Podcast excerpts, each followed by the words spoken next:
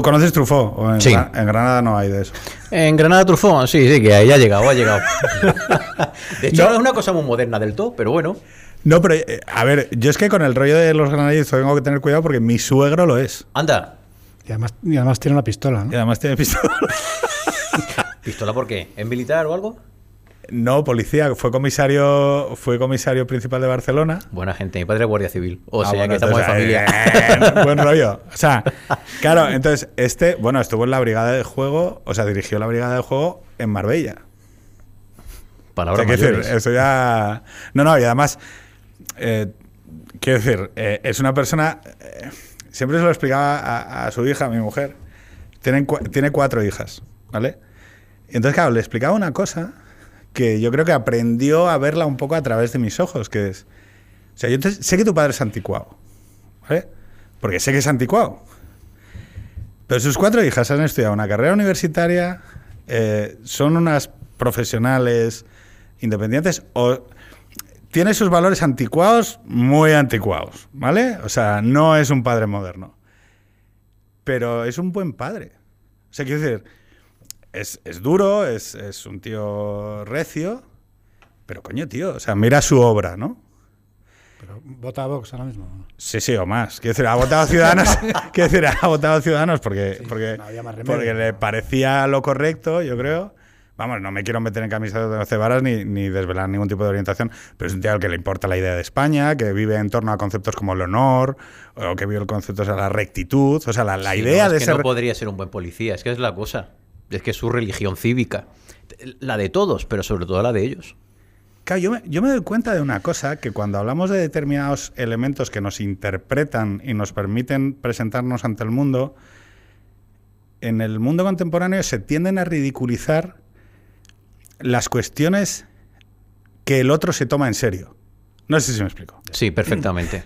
¿Sabéis a lo que me refiero? No, es, oye, pues un padre que tiene una serie de valores conservadores, más antiguos, en torno a estas ideas, ¿no? De, de que uno se presenta ante el mundo con su palabra, ¿no? O de que tiene que cumplir un determinado tipo de, compromisos. Son cosas como que se han tendido a ridiculizar, pero lo, raro, lo llamativo, que estoy hablando con Jorge Alonso, que, es amigo común, que le hablaba de la delgada línea azul, ¿no? De cómo hay determinadas profesiones y determinados oficios o determinadas responsabilidades que por el compromiso con la polis que atesoran, es decir, por el compromiso con la ciudad que atesoran, requieren de esa visión de religión cívica, de que lo que estoy haciendo comunica un algo más allá de mí mismo, ¿no? Y eso es verdad que of- ofrece mucho contraste con la visión contemporánea, ¿no? De lo productivo. Claro, pero porque tú ahora, si ves las élites en el mundo moderno en el mundo contemporáneo, ¿quiénes son? Las élites en sentido amplio. Las nuevas clericías. No, bueno, pero son, pero son, eh, pueden ser profesores universitarios, pueden ser políticos, pueden ser periodistas, pueden ser creadores de, de opinión, profesores so- socioculturales. Cervantes, que era escritor, sin embargo, tiene el- en el Quijote el discurso de las armas y las letras. Y las armas están por encima de las letras. Porque en esa sociedad, aun siendo el escritor, también había sido soldado y él entendía que las armas estaban por encima de las letras en honor. Claro, pero es llamativo porque nosotros sí que creo que.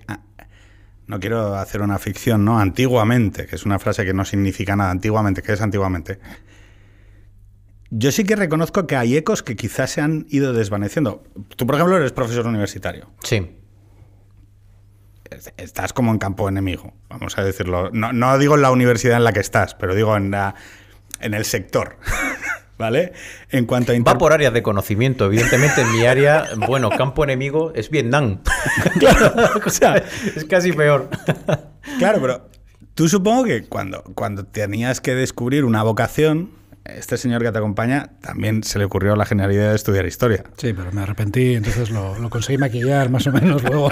No me digas. Pero Sí, es sí. colega entonces, pero la terminaste finalmente. Terminé la carrera, pero no he ejercido nunca de nada remotamente parecido. Pero vamos, sí, la carrera la ¿Tanto hice. te decepcionó?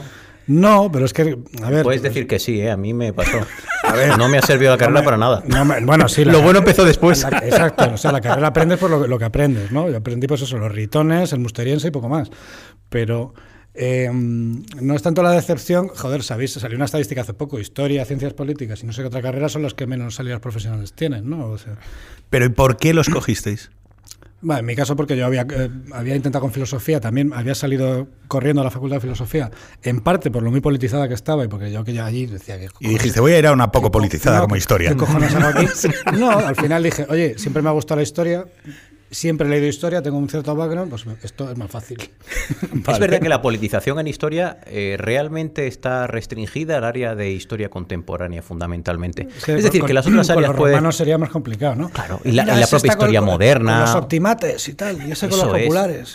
No, no, digamos que no casa mucho la politización. Es verdad que luego después... No hay una hora- visión pro- eh, progresista de los gracos. Te O sea, no es. te das de hostias por el periodo. Depende, Con depende. los Cuando gracos, se sí. aplica, por ejemplo, la- el marxismo historiográfico, ¿no? A las explicaciones sobre prehistoria o historia antigua y demás, sí que lo hay, ¿no? O lo hubo en un momento determinado, pero cuando eso finalmente, vamos, la virtud explicativa de eso se descubrió que era nula, ¿no? Pues ha habido una desideologización muy importante de todas esas áreas, donde se mantiene esa ideologización de manera además muy rotundas en contemporánea.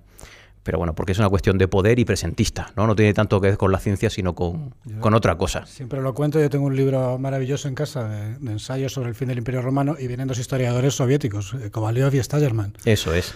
Y Kovalyov y Stagerman te explican que es que los, los bárbaros eran la vanguardia del, del proletariado en ese momento.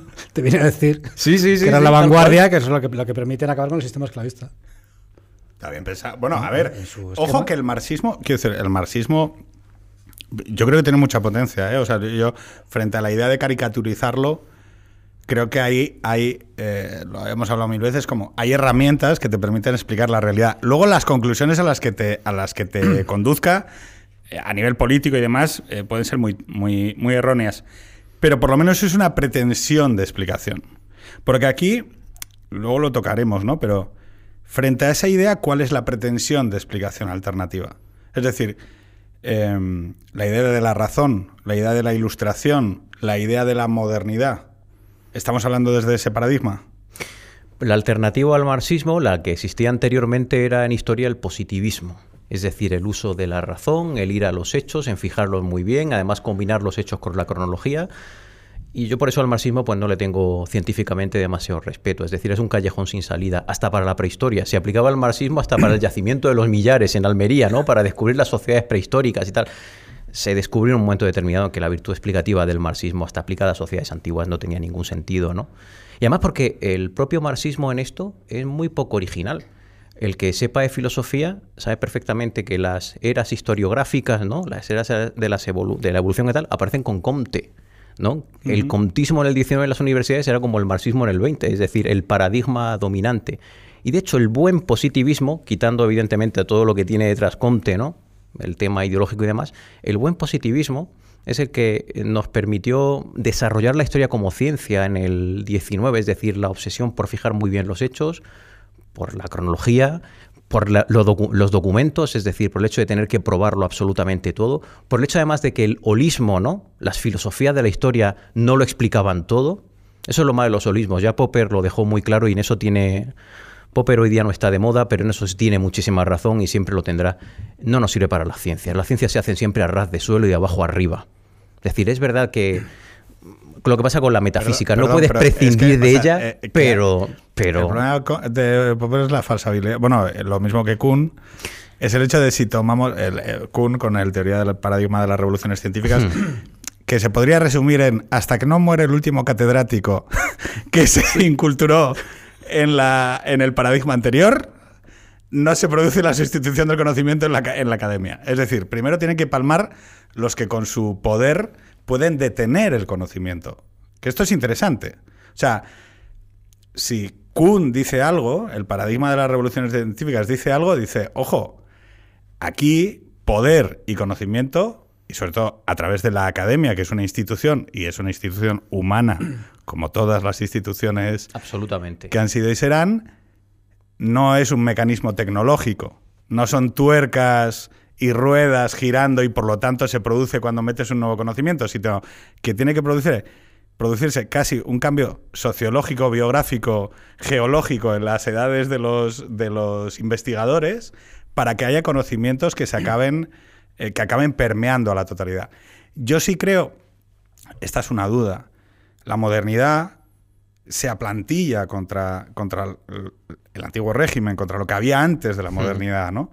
Y entonces desarrolla un pensamiento mucho más radical y en el que yo creo que tiene esa necesidad de fijar los hechos de una manera que no venga de la manera en que se contaban los relatos historiográficos antes de ese la momento. por la experimentación y por los sentidos, ¿no? Y por la fijación de lo concreto. Esto viene en el 18, pero en el 19 eclosiona en las ciencias, ¿no? Y, en, la historia, pues evidentemente, pasado con las, a las ciencias puras, ¿no? Pero yo lo que os preguntaría es, y una vez que vosotros llegáis a eso que es la historia, que no sé cómo lo podríais definir vosotros desde vuestro ámbito personal, es ¿qué cojones obtienes de decir o sea, ¿qué, ¿qué, es lo que te interpela de aquello? De lo que lees, de lo que... O sea, ¿qué dices? Oye, porque yo me siento invocado a mirarme dinastías del Imperio Romano o entender qué es lo que pasa en Mesopotamia. Este hombre se compra máscaras en... ¿Cómo se llama el sitio? Vamos a hacer publicidad. Catawiki. no, no, es que no lo sabes. Muy bien. Mis hijos van a su casa y hay que andar con cuidado porque, claro, tiene... Eh, claro, yo... Para mí eso son todo mierdas. Pero claro, no son cosas del siglo IV, o sea, Eso, eh, claro. mis hijos lo cogen así y hacen así. no, pero eso, o sea, ¿qué es lo que obtenéis de esa experiencia de entrar en contacto con el pasado? ¿O no con Primero, ¿es el pasado o es la historia? ¿Es la comprensión de lo que es el pasado o es la idea de que entráis en contacto con ello?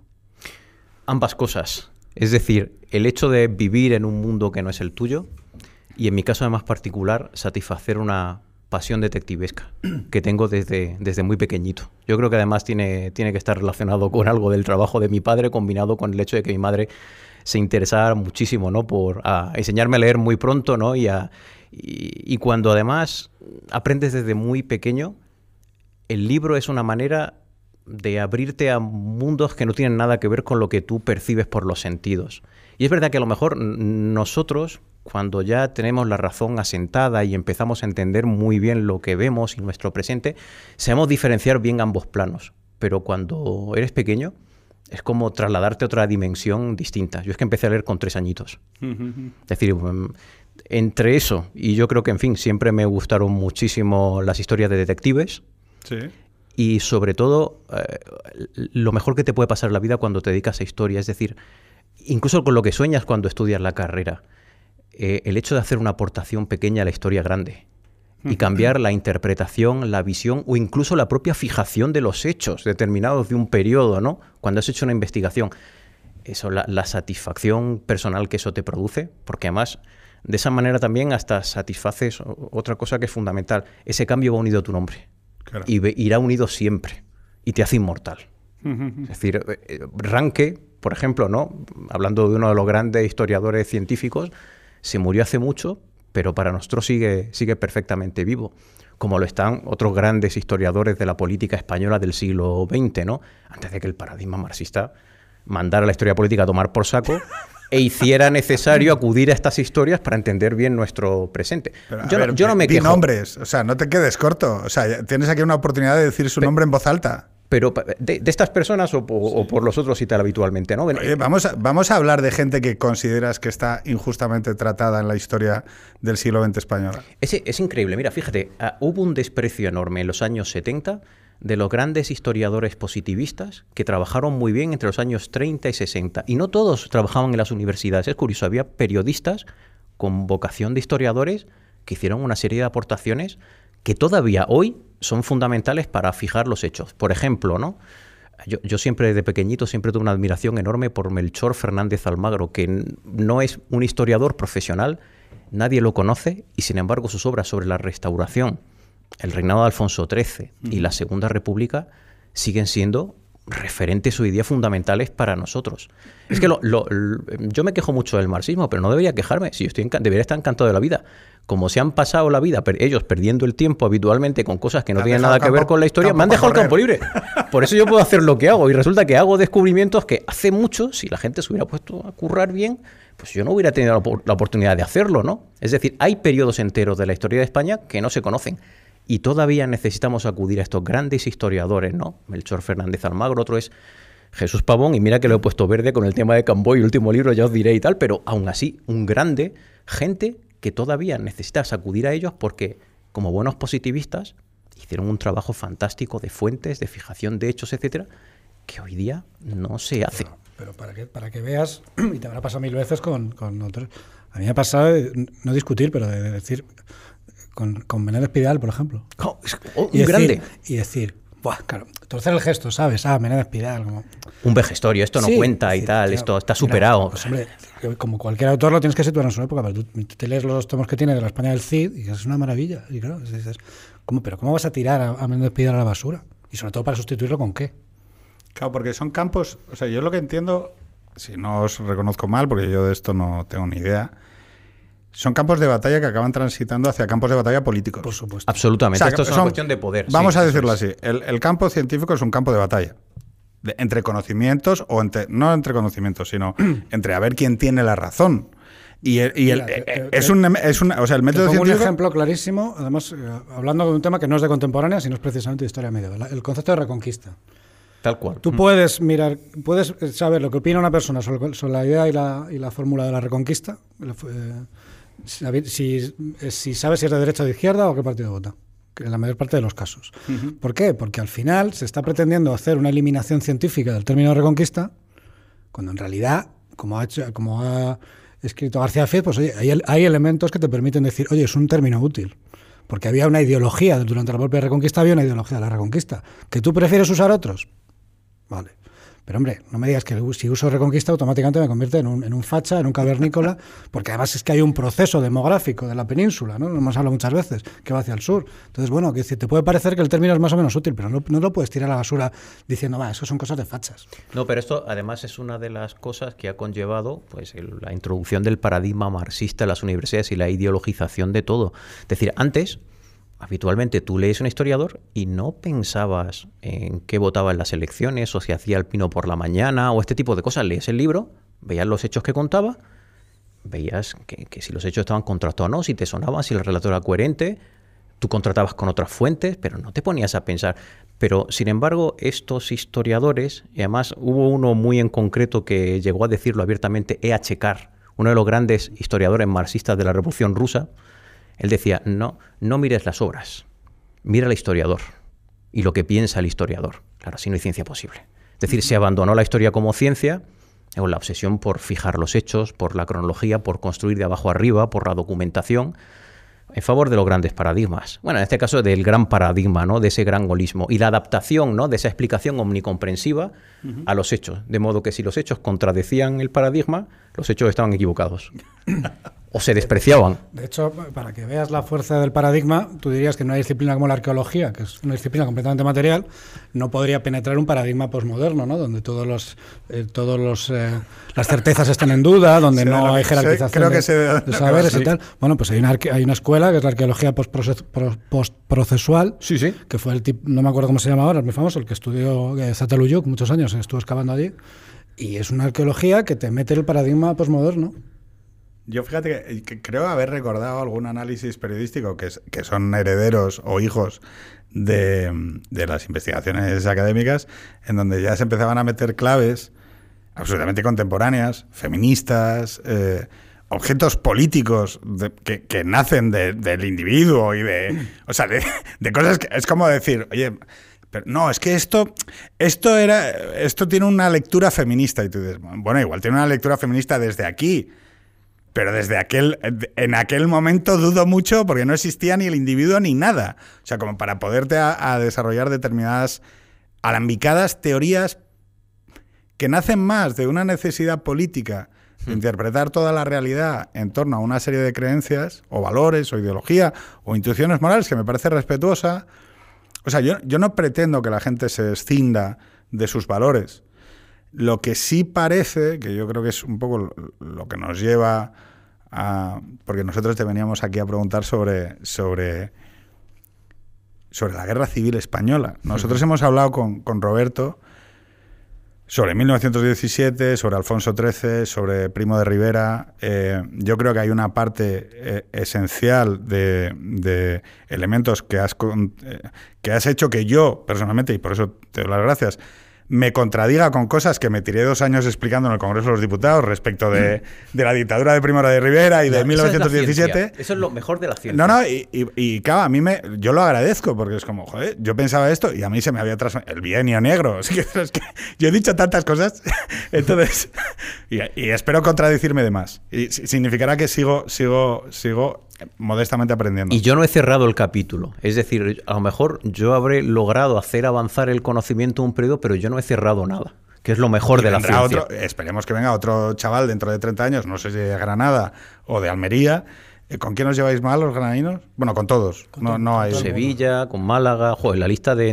Es, importante, es- ¿eh? es con todos, ¿no? Es curioso menos con Madrid, es curiosísimo. que acabamos siempre la mitad por lo menos aquí en Madrid, pero es verdad que con, con Andalucía... Bueno, fuisteis los últimos en ser tomados. No, pero es, es que no. ¿Ves? Ya estás con el paradigma de la reconquista. Eso no es así. No, pero a ver, eh, si algún. si- yo muchas veces. Digamos lo que tú y yo somos, podemos ser familia muy cercana. Porque Sí. ya sabes que la repoblación en Granada se hizo Con asturianos. Ah, sí. Villa, acuérdate que es un apellido sobre todo de Santander y Asturias. Qué es decir, bueno. es muy característico además. Y en mi pueblo, casi todos los apellidos. Bueno, fíjate, es que la Alpujarra está llena de apellidos vascos. Bueno, a ver. Salaverría, Murrio, una cosa así. Aranas. Yo tengo- tuve compañero Aranas en, en Órgiva, en la Alpujarra. Yo es que siempre, siempre planteo lo mismo. Es, oye, si hay alguien en España que tiene derecho a ser tratado a nivel historiográfico como una comunidad nacional con historia propia, que es An- es Andalucía y específicamente la Andalucía eh, de Granada, que, oye, eh, tuvo identidad, o sea, Bueno, es que- propia. Es que, de hecho todavía hay una corriente que la Andalucía Oriental, todo el tema del estatuto y tal, les parece Sí. que les robaron la cartera y que aquello no. Es verdad. Pero luego después, sin embargo, no lo sentimos. Es decir, ya, ya dijo esto Castelar, que también era justamente de Cádiz, ¿no? Em, su último discurso es precioso, se lo, lo recomiendo muchísimo, porque él ya avisaba de todo el peligro que conllevaba la recepción del nacionalismo. Como esta gente era tan lista, incluso más lista que nosotros, sabían diferenciar muy bien lo que habíamos tenido hasta entonces, el patriotismo cívico, de lo que venía de Centro Europa, el nacionalismo étnico que- recibido por la Liga y el PNV y la Andalucía avisado. Hay que ver Andalucía, que tiene las condiciones geográficas, físicas, históricas, ¿no? Para reivindicarse, ¿no? Como una especie de nación cultural. Y sin embargo, él dice, Es no, y, no, y no alberga ni un solo nacionalista. Es decir, estamos absolutamente comprometidos, ¿no? En este caso, con la- el proyecto de la unidad nacional. Y es verdad, es que puede- probablemente tiene que ver mucho con que Andalucía es sobre todo absolutamente tierra de realengo. Por ejemplo, aquí la, la unidad legal con el foro real re- re- llegó mucho antes. Sí. Cuando un granadino iba a Córdoba, la legislación era realmente la misma entre ambos. Y de hecho, cuando traspasaba el Tajo y los- el derecho comenzaba a cambiar en torno a ciudades, empezaba a no entenderlo muy bien. Oye, recordad que todos los grandes primeros ministros válidos de, de los Austrias, además muy, muy convencidos de la necesidad de centralizar. Todos andaluces. Que el conde duque de Olivar es el primero, además. Oye, pero, ¿y decir, la- pero ¿y por qué Murcia no dentro? Eh, La verdad es que Murcia lo puedes incluir perfectamente. O sea, Murcia el área. debería quedar dentro de Andalucía, de alguna manera. Ah, bueno, no, no, no, no le digas eso que, que, que se mandan. No, no. que son, son el reino más antiguo de España. Recuerda, el Tudmir. Tudmir, el Tudmir, y el precisamente lobo. con el, El día con el comienzo de la Reconquista. El- que, se, que se nos enfadan. No, o el sea- reino de Murcia. Pero, ah, digo, volviendo un poco al, al tema eh, que nos ocupa, nosotros en el anterior no nos quisimos meter en el gran evento político que a día de hoy sigue generando eh, realidades eh, discursivas, que todavía lo hablamos, ahí lo hablamos no desde un punto de vista histórico, sino que lo relitigamos como un elemento de nuestra política contemporánea, que es la guerra civil. ¿Vale? Entonces llegamos a la guerra civil y el problema que tenemos con la guerra civil es si lo queremos abordar desde un punto de vista político, que es una cosa, que tiene que ver con unas claves, con unas emociones, con la idea de los perdedores, los ganadores, la idea de la, mm, la revancha cultural, que es un poco lo que se vive desde los 80 en adelante en España, de 1980 en adelante, toda la, toda la rehabilitación cultural de, voy a hablar en términos que se comprenden, del bando perdedor, viene a hacer que, bueno, que todas las películas, todo el arte, toda la cultura se vuelca en generar ese relato, ¿no? Es- vamos a hacer una analogía. De la misma manera que, de manera cuasi hegemónica, cuando la cultura representa la Segunda Guerra Mundial, tenemos a los nazis y a los americanos y nadie, nunca, salvo Stalingrado, alguna peli muy puntual de algún, de algún autor que se la quiere jugar mucho o que quiere hacer una interpretación de bolifino, los buenos son los americanos. Y los malos son los nazis. incluso cuando son los protagonistas los alemanes, como las novelas de Sven Hassel o Stalingrado y tal, siempre son batallones de castigo o gente que es un poco rara. Quiero decir, o sea, no, no, hay un, no hay una lectura épica, heroica de ole que bien esa guerra justa que libró el ejército alemán, ¿no? Bueno, pues eso sucede en España a partir de los 80 en la cultura española. Es decir, hay una reclamación también auspiciada por un poder eh, como es el de... Pero Pedro, con respecto al mm, paradigma norteamericano, hay que recordar también su propia guerra civil. Todavía sigue existiendo un enorme romanticismo con respecto a los confederados. Y ese romanticismo se hubiera acrecentado si no iba a ser por el problema de la esclavitud que los historiadores sabemos que tampoco fue realmente lo principal al inicio de la guerra, con ser un tema importante, ¿no? Pero si no es por la defensa... Que lo, de los esclavos no fue tan grave. O sea, eh, Jorge, eh, está ganando adeptos, Roberto, El tema de la esclavitud... No, pero esto, esto no es mérito mío. Es decir, hay mucho, mucha gente que ha trabajado este tema allí. Pero este romanticismo con respecto al perdedor ¿no? y a la confederación todavía se mantiene en los estados del sur en Estados Unidos. No, si yo lo que iba a decir es que, es que si bien el relato americano producido a través de los, a través de los estudios americanos de la Segunda Guerra Mundial es unívoco. Nosotros somos los buenos y los otros son malos.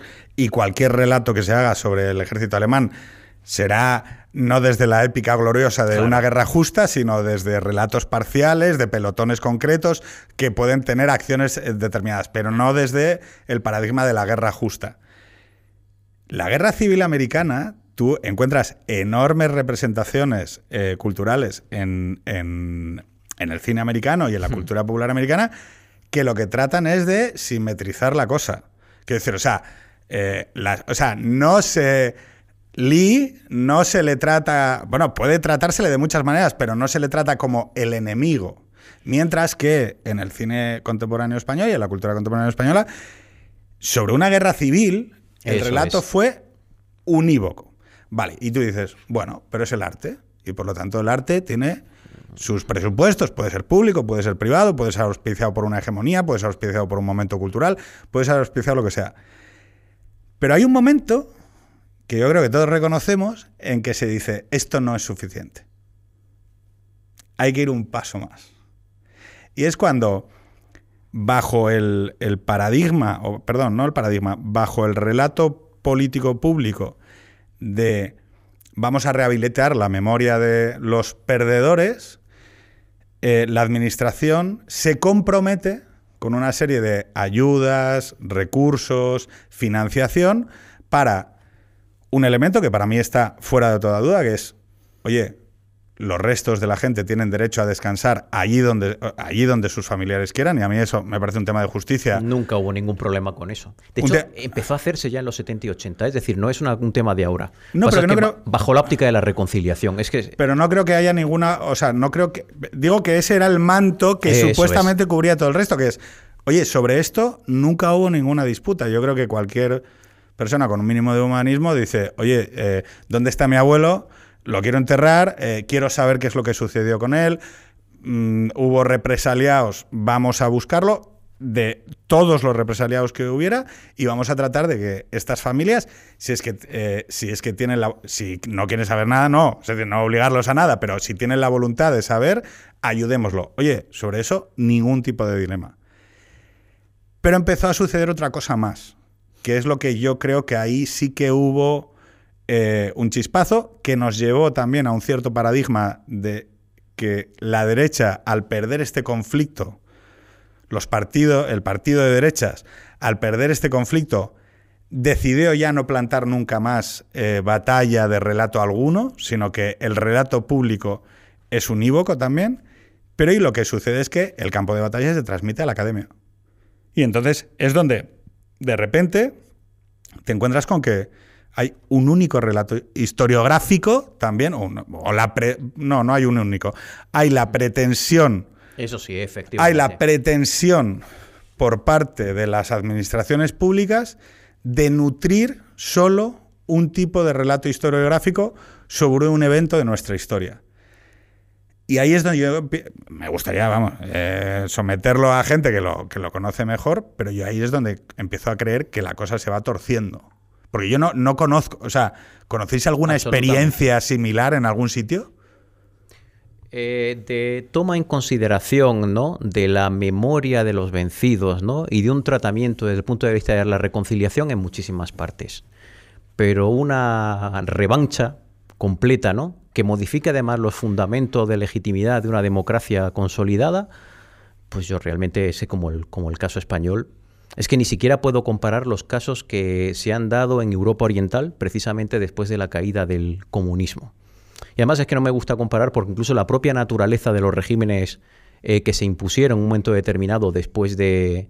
No, es un momento en España después de la guerra civil y los regímenes comunistas que se imponen después de la Segunda Guerra Mundial, la naturaleza no es la misma y tampoco los orígenes son distintos. Mm. Evidentemente aquí es un son factores endógenos, puramente españoles.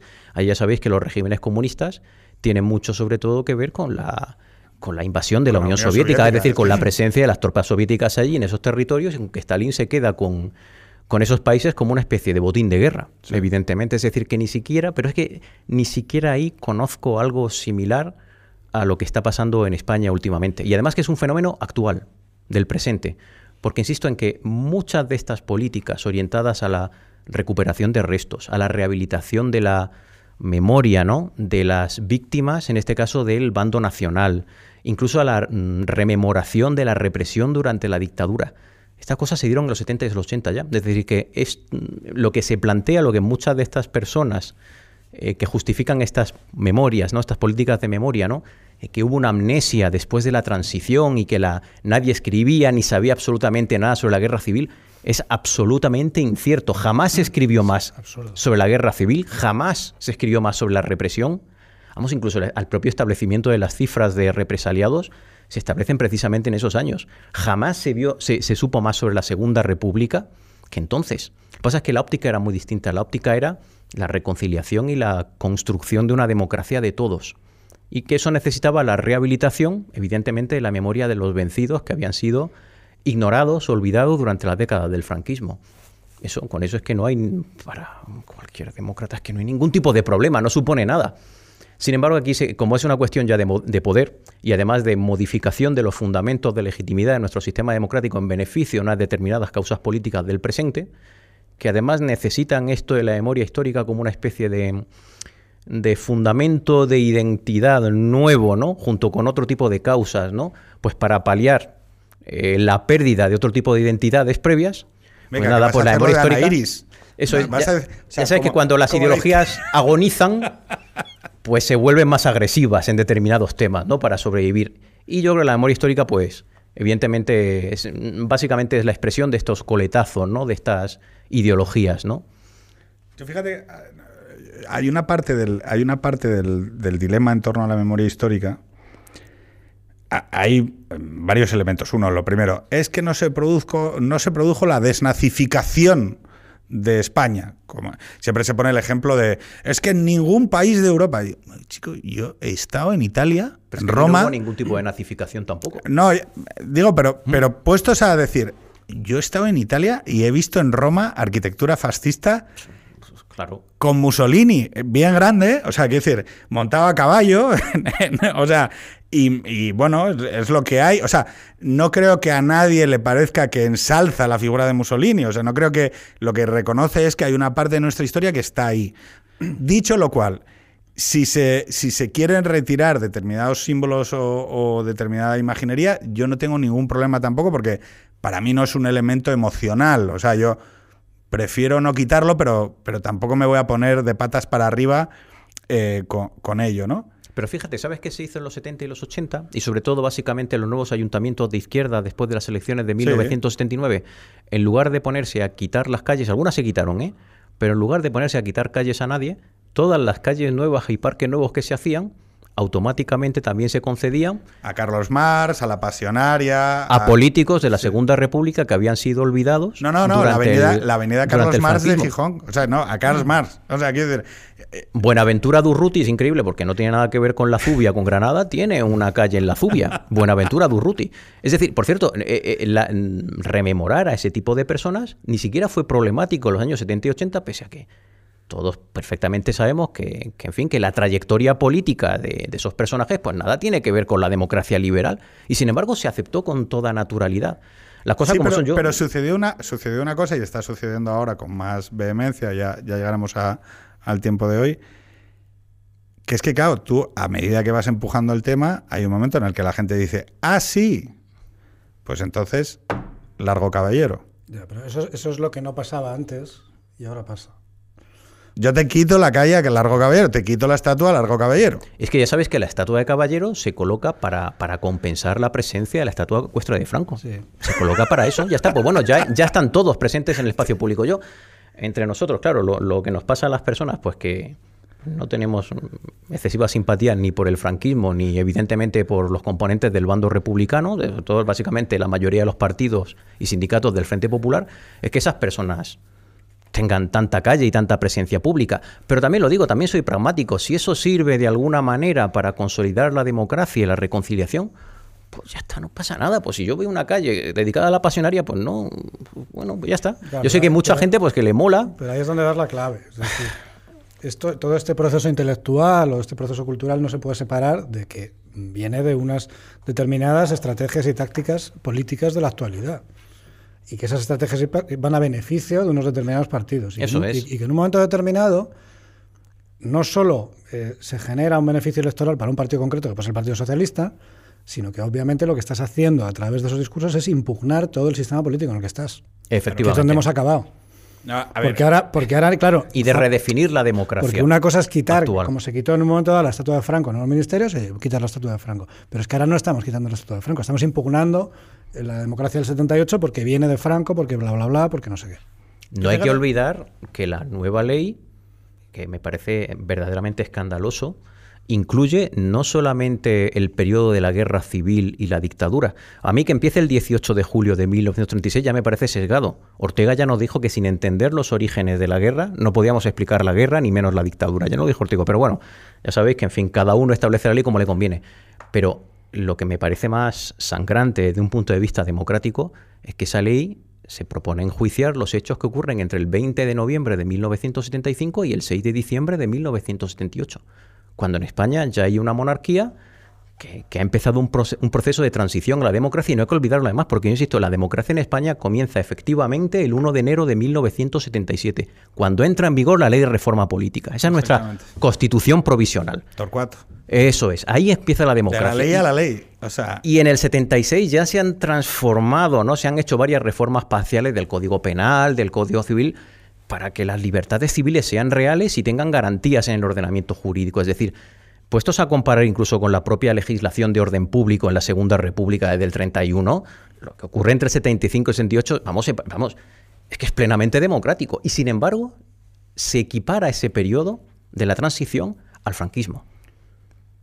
Que, eso es, eh, por eso insisto mucho en que incluso la nueva legislación de memoria democrática, también la antigua, ya no, no simplemente no afronta un hecho del pasado, una redefinición del pasado, ya de por sí es grave, sino va también a rediseñar, a redefinir los fundamentos de nuestra democracia actual y a transformarla en otra cosa distinta, en beneficio de alguien. Y a generar un proceso de exclusión. Eso es, eso es. Porque no es, digamos... Si defines, lo defines contra alguien, a favor de alguien y contra alguien. Porque eh, hipotéticamente podrías decir, no, es que había otro proceso constituyente que es inclusivo y no sé qué tal. No, es que es para excluir a la mitad de la población o a la mitad del sistema político. La propia ley define, es curiosísimo, habla constantemente ¿no? de memoria democrática y de valores constitucionales y democráticos democrático. Sin embargo, lo equipara automáticamente con el bando republicano en la guerra civil.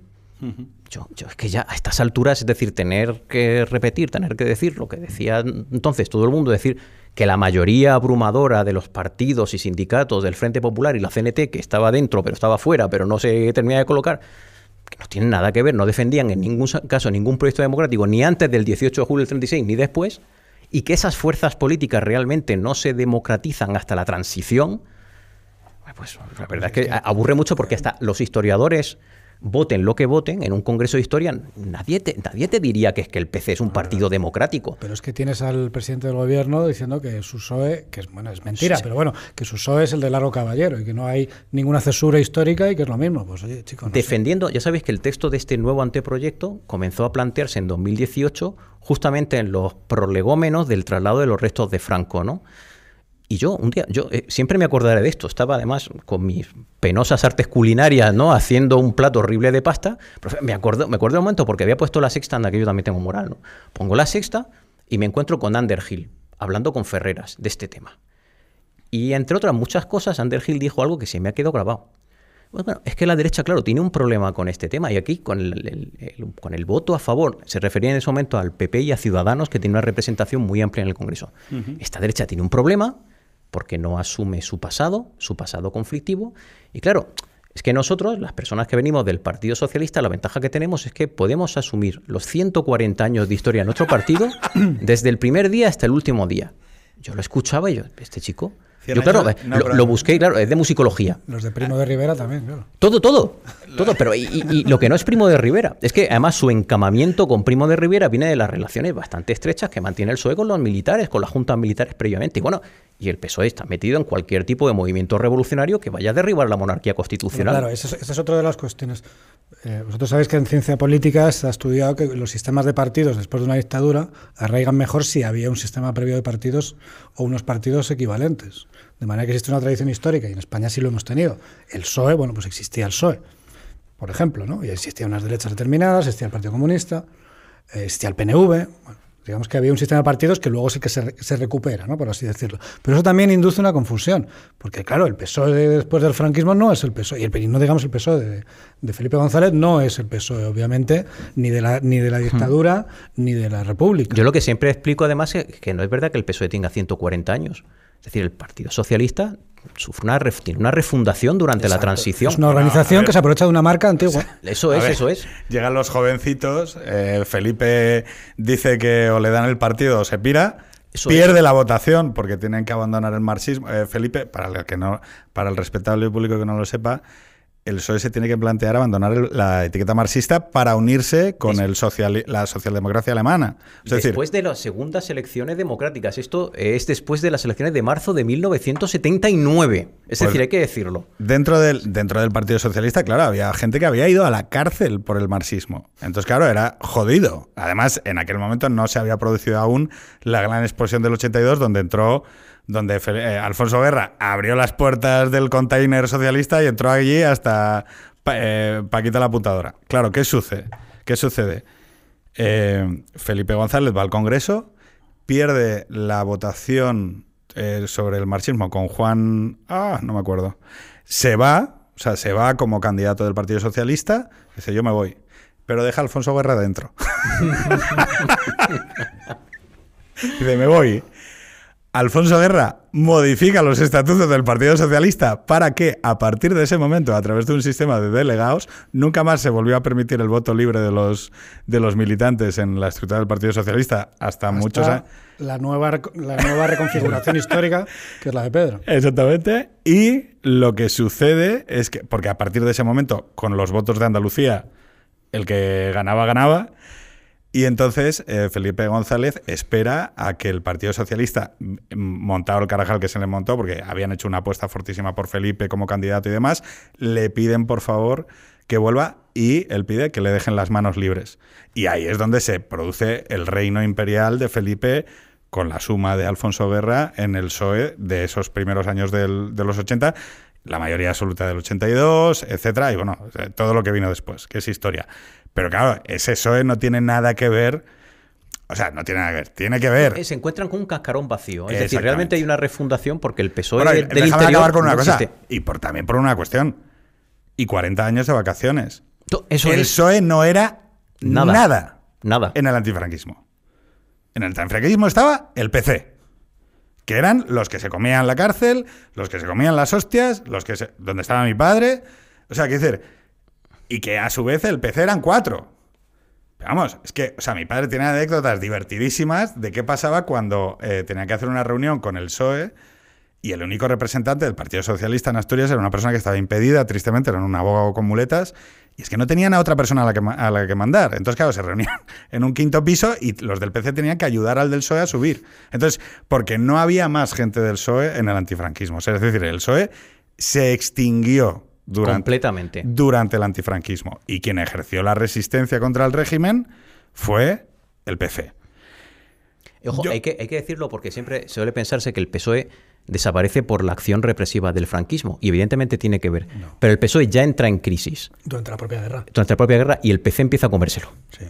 Justamente durante la propia guerra. Bueno, como Eso cualquier es. proceso, yo creo que la mayor parte de los procesos eh, de extremismo social, político, conflicto, quien tiene la apuesta más fuerte y más rígida y más densa es quien suele prevalecer Bueno, porque sus propuestas son quien- más densas. Y quien tiene el apoyo de la Unión Soviética, eh, material, y bueno, pues, Eso es. que tiene, medios, densidad y capacidad. Y luego la milita- una militancia mucho más dura. Quiero decir, un compromiso que no tiene que ver con un partido socialdemócrata burgués de clase media No, no, en eso y quería- liberales. Quería, insistir porque eh, la gente puede pensar que, en fin, que esto, que la declaración de marxismo, igual que por ejemplo otro tipo de declaraciones que existían en el PSOE entonces, como la autodeterminación de las nacionalidades, que también aparece en el programa, pues puede ser una cosa puramente retórica, pero no es retórica. Es decir, el abandono del marxismo en el PSOE implica que la democracia liberal ya no es un medio para alcanzar el modelo de sociedad y el modelo político que tú quieres exclusivo para ti, sino que se convierte en un fin. Eso es convertirse en un partido verdaderamente democrático. Claro. De verdad. Igual que el PC, justamente en ese periodo, creo recordar que es en 1978, abandona el marxismo-leninismo y le quita el leninismo.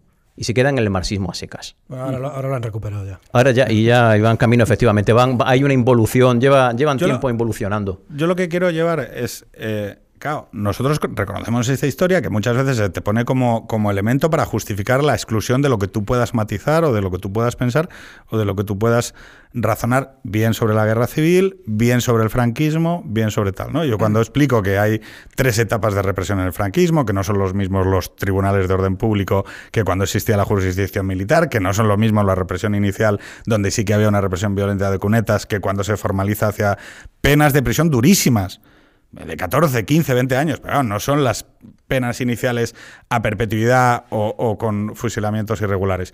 Pero claro, matizar siempre parece como... eh, No, que eres simpatizante del franquismo. Pero Claro, no hay ningún pero problema. esto es, lo, decir, es que pero esto es lo esto- llamativo, es que mi padre, que estuvo en la cárcel del franquismo, matizaba, joder. O sea, eh, lo- o sea, el que tenía derecho a no matizar era mi padre, hijo puta. O sea, y, y matizaba.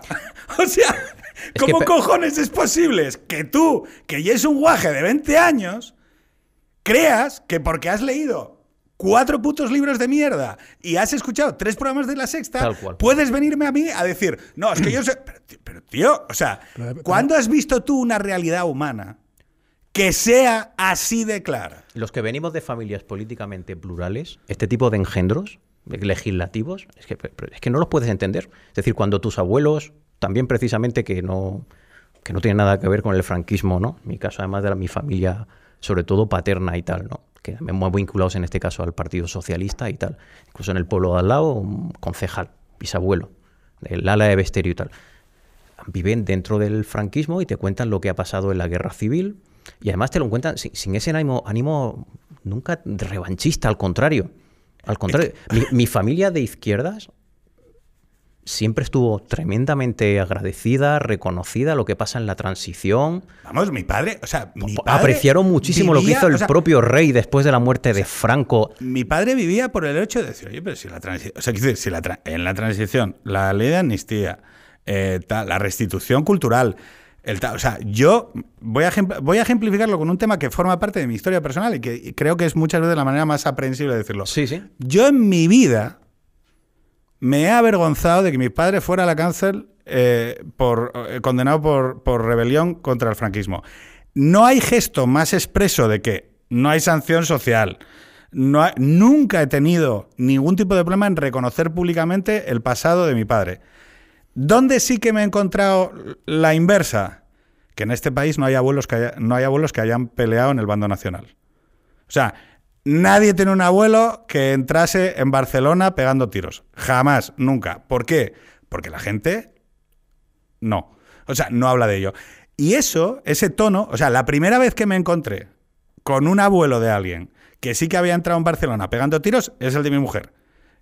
O sea, Sí, sí, sí. y un tío que después votó al PSOE toda su vida y Ah, que, pues es que no y que tiene que decía cosas y que decía cosas como si esto es la guerra que no venga la paz. O sea, en el hecho de qué bienestar, qué bien, qué, o sea, qué cosa más cojonuda es lo que hemos construido y que tenía tatuajes que le había hecho un extremeño en las porque era de la Quinta del Biberón. Era un tío, pero lo que quiero decir es yo me he inculturado dentro de que la es que democracia clave. española, dentro de que la democracia es española, es esto. O sea, es, es una sociedad del bienestar, de la paz, donde la gente que entró de una manera o de otra siempre ha podido expresar lo que piensa y demás. Y el hecho de que lleguen unos tíos a decirte, no, no, no, no, estás viviendo una ficción, esto es una mierda, esto es un pacto del miedo. ¿Pero qué miedo? Pero que mi padre no tenía ningún miedo, coño. O sea, ¿de qué me estás hablando? O sea, que, que Marcelino Camacho tenía miedo. No me toques los huevos. O sea, Marcelino Camacho tenía más huevos que todos nosotros. ¿Qué cojones me estás contando de miedo? O sea, y no, no, es que eh, son- o sea, ¿qué estás llamando cagones? ¿Qué les estás llamando cagones, No, es que tío? han- no, espera. o sea, vete a la Es mierda. que esto ha pasado en España. Es que Alberto Garzón la- ha dicho que Carrillo, pues eso, que era un tío que no se había atrevido a hacer lo que había que hacer. Un tío que no es capaz. Sí, sí, sí, sí, sí, sí, sí. Un señor que Sí. está poniendo, que está poniendo eh, colorines al aceite de oliva. Es que, o sea, claro, pero es que lo paradigmático de esto es, como no tienen guerras de verdad, ni peleas de verdad, se las inventan de mentira. ¿Sabes qué, López Pedro? A veces yo eso lo llevo muy mal. Incluso además he llegado a veces a decirlo públicamente.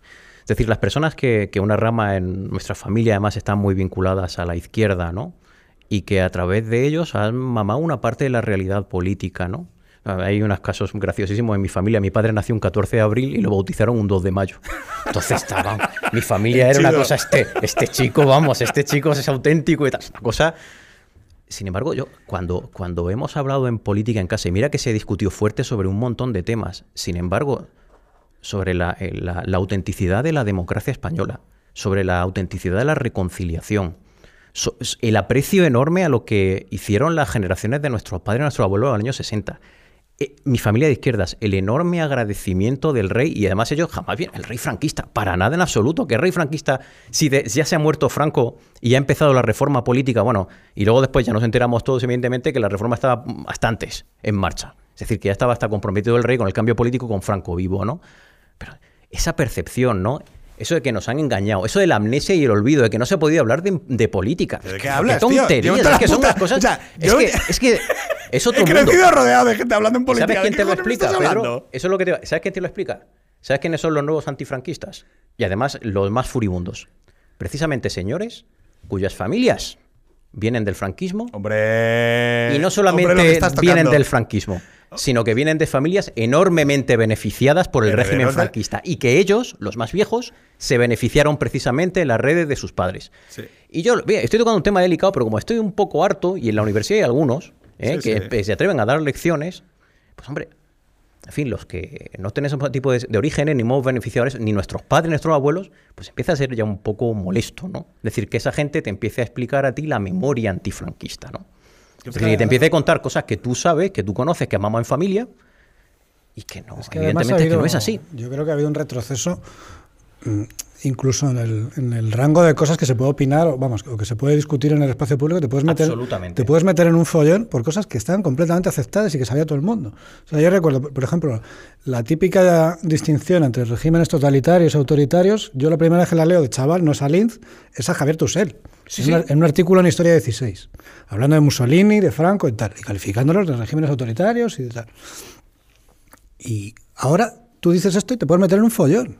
La propia ley define el régimen franquista como un régimen totalitario, pese a que toda la evidencia científica, politológica, histórica, dicho que, en fin, que puede haber una semifascistización en los 3, 4, 5 primeros años, pero después es que no, pa- para nada obedece al modelo de los regímenes Pues que se entienden como totalitarios. Pues a finales de los 70, principios de los 80, lo podía escribir Javier Tusell, que no era precisamente alguien que estuviera lejano de la, Claro. de la oficialidad. Pero estaba- Y eso no ¿a lo qué- hace de- moralmente mejor. Es que y no lo hace menos Es- represivo. ¿Pero de qué estaba cerca Javier claro. Tusell? De la realidad de la gente que, es. que- que estaba viviendo allí. Claro, yo no sé cómo explicarle. O sea, vamos a ver. Eh, Juan Linz, para esta gente, es franquista ahora. Es hasta la propia. Es que, en fin, hay cosas hasta. hasta en, en la Complutense, en ciencia política, cuando se le va a hacer un homenaje, hay gente de contrapoder y los que no son contrapoder, es politólogo franquista. O sea, uno de las. Bueno, además, ya sabes bueno, que pero Linz. es que Contrapoder ha reventado también en homenajes a Carrillo, con lo cual a. Ah, sí, no, eso puede- es ya Lince tiene que parecer la extrema derecha. Pero Lince es que nadie, nadie sabe, yo creo que nadie conoce que aparte que un gran sociólogo y un gran politólogo fue uno de los grandes asesores y diseñadores del plan de transición a la democracia en España. Ah, no, sí, Sobre todo en sí. nuestro sistema electoral, Linz tiene- tuvo muchísimo que ver. Es decir, que una parte importante de nuestros éxitos institucionales y legales a la hora de consolidar la democracia tiene mucho que ver con la mano de Linz, porque era un hacha reconocido en Estados Unidos, por eso se lo llevan. Un hacha en sistemas constitucionales comparados. Lipset lo tenía, este tío es un máquina, es decir, contra, cómo funciona en Suecia, en Noruega, en tal. Linz era un máquina, un. Quiero, decir una, pero quiero decir una serie de efectos de segunda ronda de todas estas pretensiones, que es lo que yo creo que la gente hay que advertirle.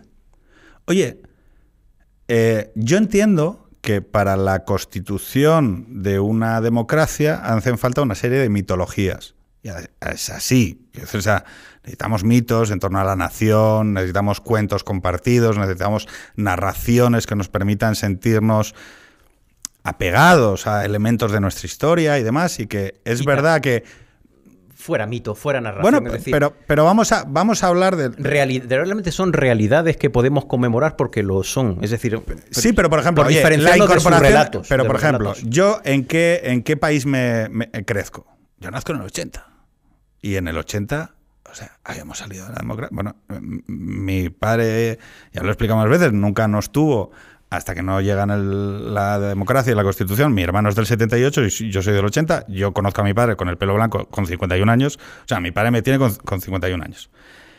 ¿Por qué? Porque él no quería, o sea, había visto lo tristes que eran las visitas de sus compañeros presos con los que tenían hijos. Y entonces él, hasta que no llega la democracia, no, no llegamos nosotros. Yo, somos hijos de la democracia. Em, ¿Qué sucede? Yo nazco en el 80, tú en el 79, ¿no? 77. ¿Tú? 78. Vale. Somos hijos de la democracia.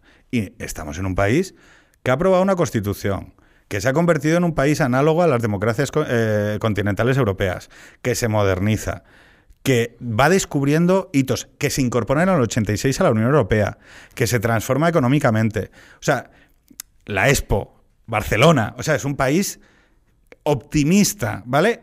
Y luego, por eso digo los mitos. Claro que debajo de muchos de estos mitos hay cosas, la corrupción, el GAL, eh, la- la- la- el espionaje, o sea, cosas, o sea, no, los países no son chicle, no son, no son una historia color de rosa. Pero joder, ese país también tenía cosas muy buenas. Y, o sea, Hombre, el, eran- el balance es. el balance es espectacular. Vale, pero ¿qué sucede? Que tú empiezas a partir de esa resignificación cultural que yo creo que se produce a instancia de parte eh, para tratar de vender un nuevo relato sobre nuestra historia, que, además se asienta en muchos... Estaba ETA, otro de los puntos negros de nuestra historia.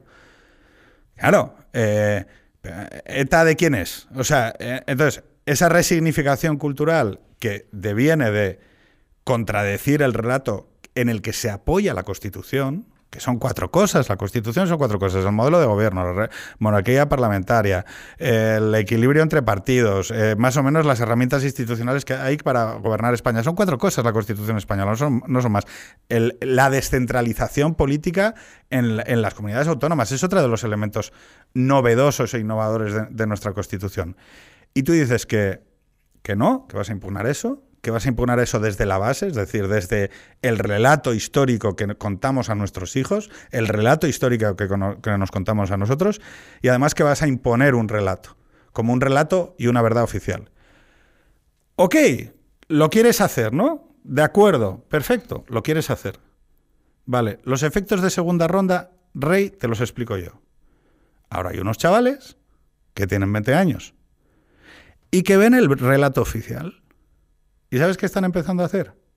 Bueno, no empezando a hacer, que llevan ya unos cuantos añinos. Pues memes de Franco, memes de Primo de Rivera. Pues ah, contra una verdad oficial, ¿qué hay más sugerente que rebelarse?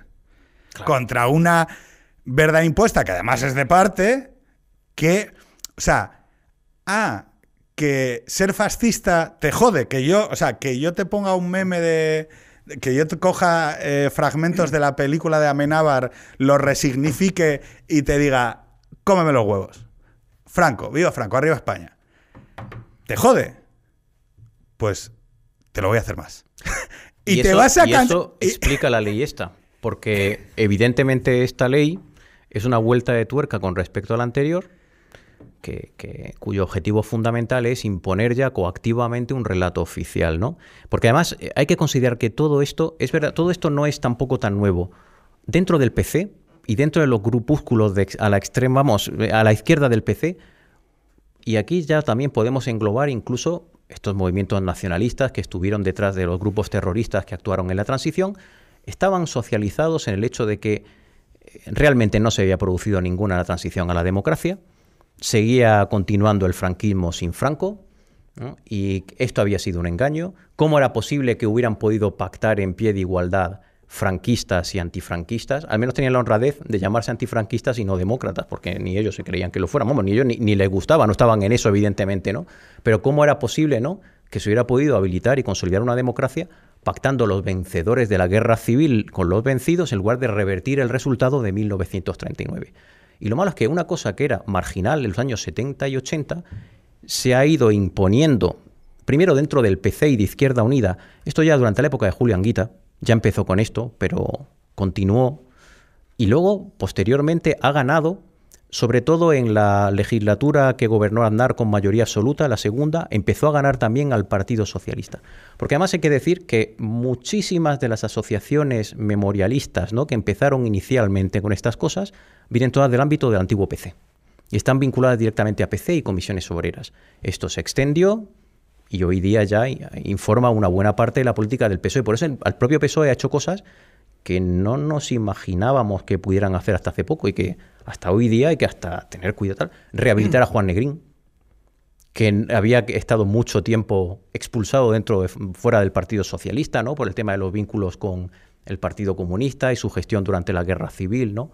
Rehabilitar a figuras como Laro Caballero, que se habían olvidado de ella prácticamente en los años 80, que era difícil de reivindicar. Hablaban mucho, sí, de Prieto y sobre todo de Besteiro, pero no de Largo, era algo que había que tal. Ahora se le reivindica plenamente. Hemos visto al propio presidente del gobierno haciéndolo en el Congreso de UGT. Incluso, incluso llegando a cosas a defender con, naturalidad. Tengo el recuerdo de los 80 y los 90 de que se hablaba mucho de Besteiro, vamos, mucho. Sí, mucho. Se hablaba bastante de Besteiro y de Largo se hablaba muy poquito. y sobre todo del Prieto... Eran figuras que no se, no se tocaban. No se tocaban. Y del Prieto socialista fuerte liberal y sobre todo del Prieto de los años 40 que se arrepiente por lo del 34, del Araquistain, de la posguerra, que es muy proamericano, a diferencia de Álvarez del Valle, que era el otro gran ayudante de Largo y tal Álvaro del Valle se hizo maoísta y Araquistain, sin embargo, otanista, ¿no? Atlantista, ¿no? En este caso, muy estilo SPD, ¿no?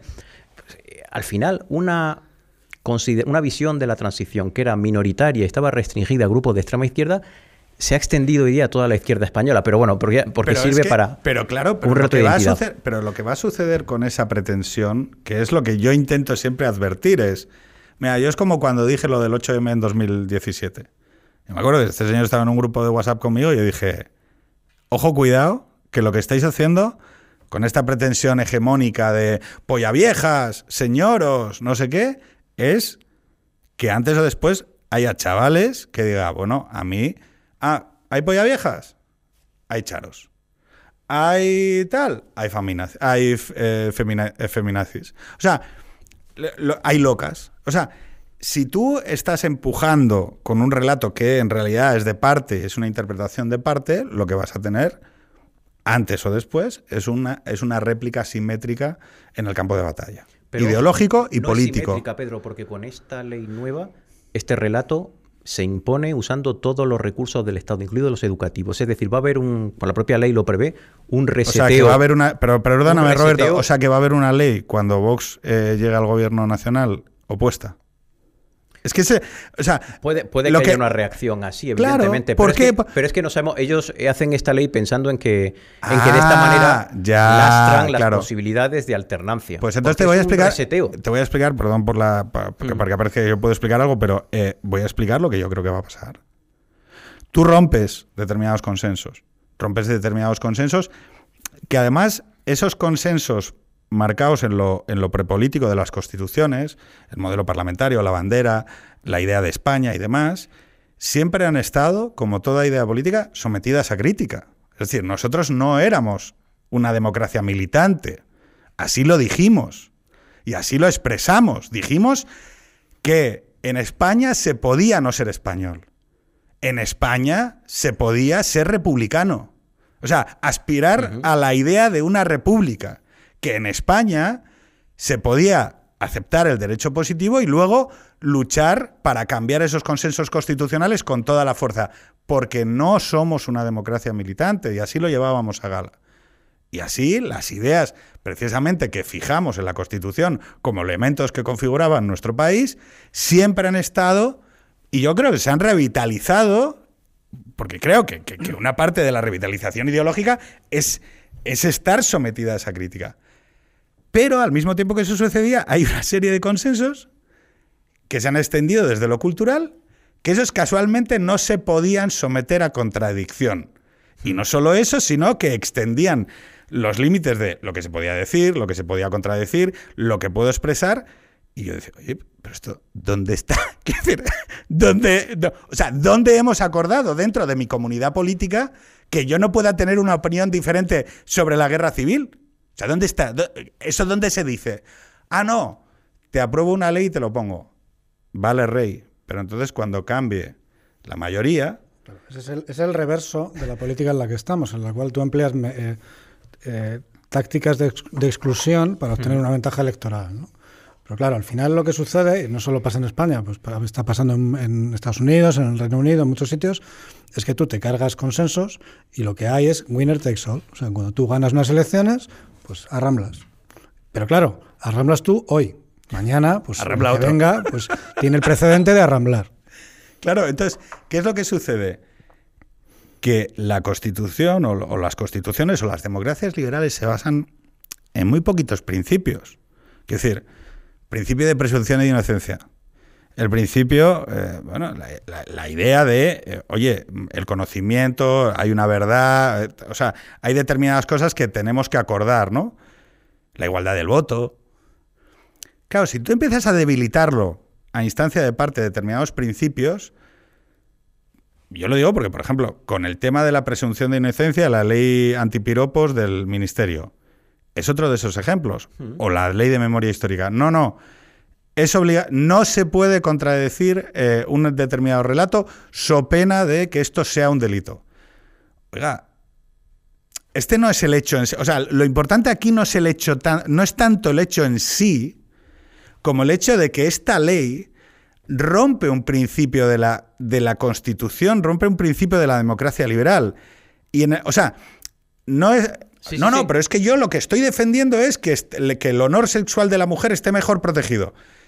Sí, si, si el objeto que yo estoy discutiendo aquí no es si la herramienta es eficaz o no. Lo que digo es que lo que estáis haciendo, lo que debilita es uno de los fundamentos de la democracia liberal. Y que en el momento en el que tú lo hagas, va a llegar otro, antes o después. Que haga la misma operación. Que haga la misma. Y entonces te vas a encontrar que en el ciclo y reciclo y en el ciclo y contraciclo. es que eso lo hemos visto. Tú ves ahora los entornos de chavales de derechas politizados y tal, ¿de qué hablan? De las manadas de marroquíes, de las manadas de argelinos. ¿Por qué? Porque en el momento que hay una manada, habrá manada para todos. Ah, que hay. Eh, que hay. Eh, que siempre pongo este ejemplo, ¿no? Es. 8M 2017. Los hombres violan. Los hombres eh, agreden. Alguien automáticamente, o sea, nosotros desde la democracia liberal planteábamos que el único responsable de sus actos es el criminal que los comete. Ningún grupo o colectivo comete delitos de manera colectiva. No atentan los vascos, atenta el terrorista. ¿Vale? O sea, quiero decir, en España hemos tenido, o sea, un suceso de no te queremos culpabilizar a los vascos de aquello que hacen los terroristas vascos, ¿vale? Que, o sea, son terroristas a la fuerza vascos. Y entonces alguien dijo, no, no, no, no, hay una categoría muy buena que podemos utilizar para repolitizar el feminismo que es los hombres. Entonces, los hombres agreden, los hombres violan, los hombres matan. Y yo dije, y este señor dijo, y muchos dijimos, ojo, en el momento en el que colectivizas un, un crimen, alguien dice, oye, ¿y de qué color son?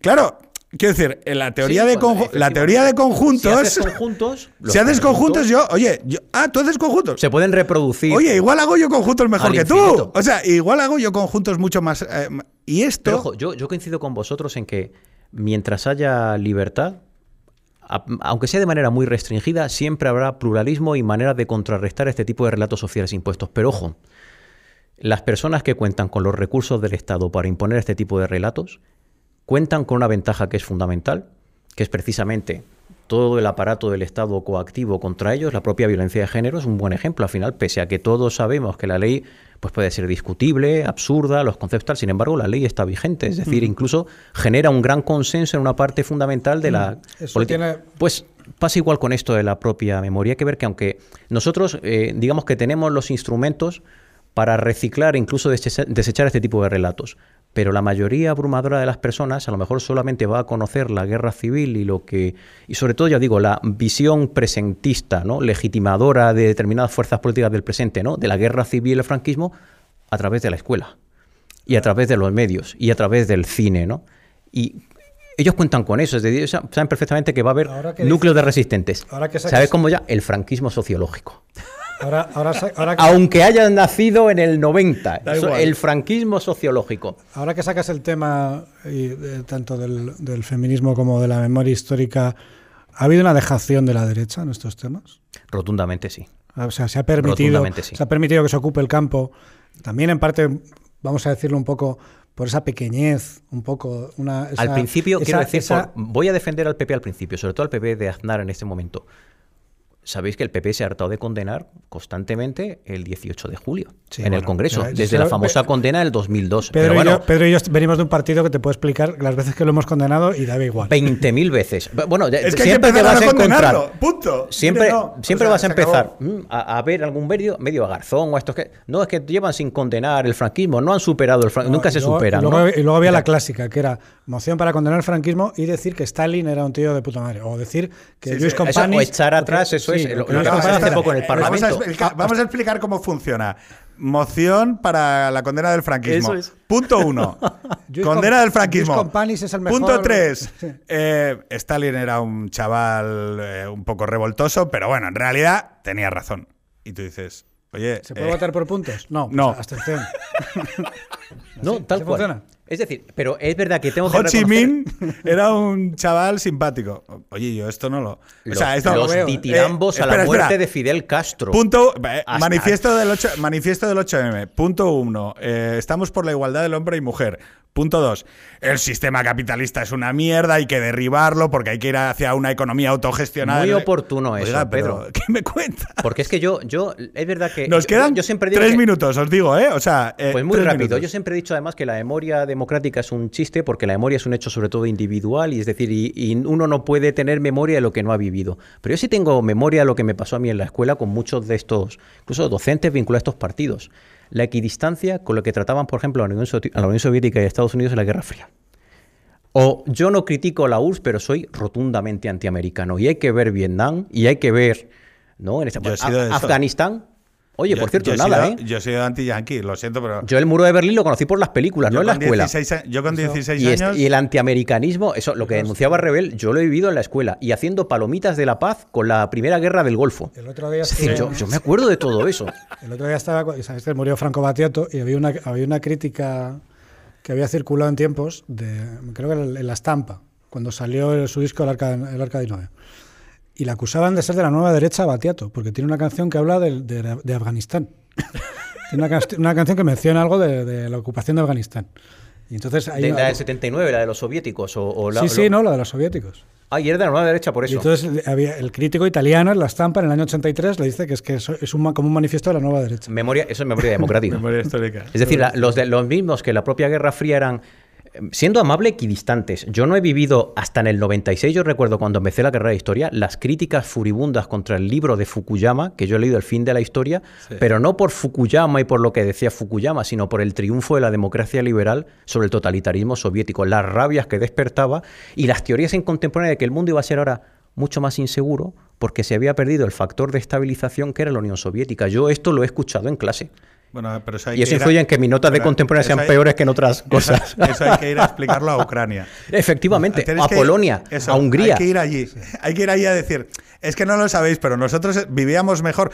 Que, que no lo niego, ¿eh? O sea, que yo entiendo, pero también por el lado de, de Estados Unidos, claro, el hecho de que nosotros fuéramos frontera con, con la Unión Soviética hacía que, claro que Estados Unidos forzaba a que las democracias continentales europeas pues no tuvieran que pagar defensa, pudieran dedicar sus recursos a estados del bienestar eh, anchos y ex- exuberantes. ¿Por qué? Porque éramos una joya a exhibir delante del, del bloque soviético. Sí, y eso convierte a la Unión Soviética en algo eh, bueno. Vete a los Urales, vete Eso a es. Ucrania, vete al... eh, ¿Cómo se llamaba? Es que nunca me acuerdo. Eh, campos roturados, no, joder. ¿Cómo se llama? La- A los coljoses y estos y los coljos, los coljos y Qué la, maravilla. Ellos hacen como que nos pagan y nosotros hacemos como que trabajamos. Eso es, lo que- es el chiste de los campesinos. Señores, eh, muchísimas gracias. Voy a hablar un momento a a, cámara. Eh, vamos a vivir un tiempo en, en los próximos años en donde se va a pelear algunas cuestiones, como por ejemplo esta que ha venido a, a comentar Roberto, ¿no? Eh, la idea de que exista un único relato sobre una circunstancia de nuestra historia es eh, un elemento que daña uno de los principios eh, de la democracia liberal. No tienes por qué estar de acuerdo con uno de los bandos, o con los dos, o con ninguno, de lo que sucedió en la primera mitad del siglo XX. Pero negar a la ciencia la oportunidad de debatir y negar a los individuos la oportunidad de decir aquello que piensan, creen o conocen es un rasgo autoritario que nos empeora como democracia. El tono amistoso y cachazudo en el que a veces eh, discurrimos estas conversaciones no nos puede hacer olvidar estas cuestiones que yo creo que son fundamentales. Nada más, muchas gracias. Hasta la semana que viene. placer, Nos vemos. Adeu.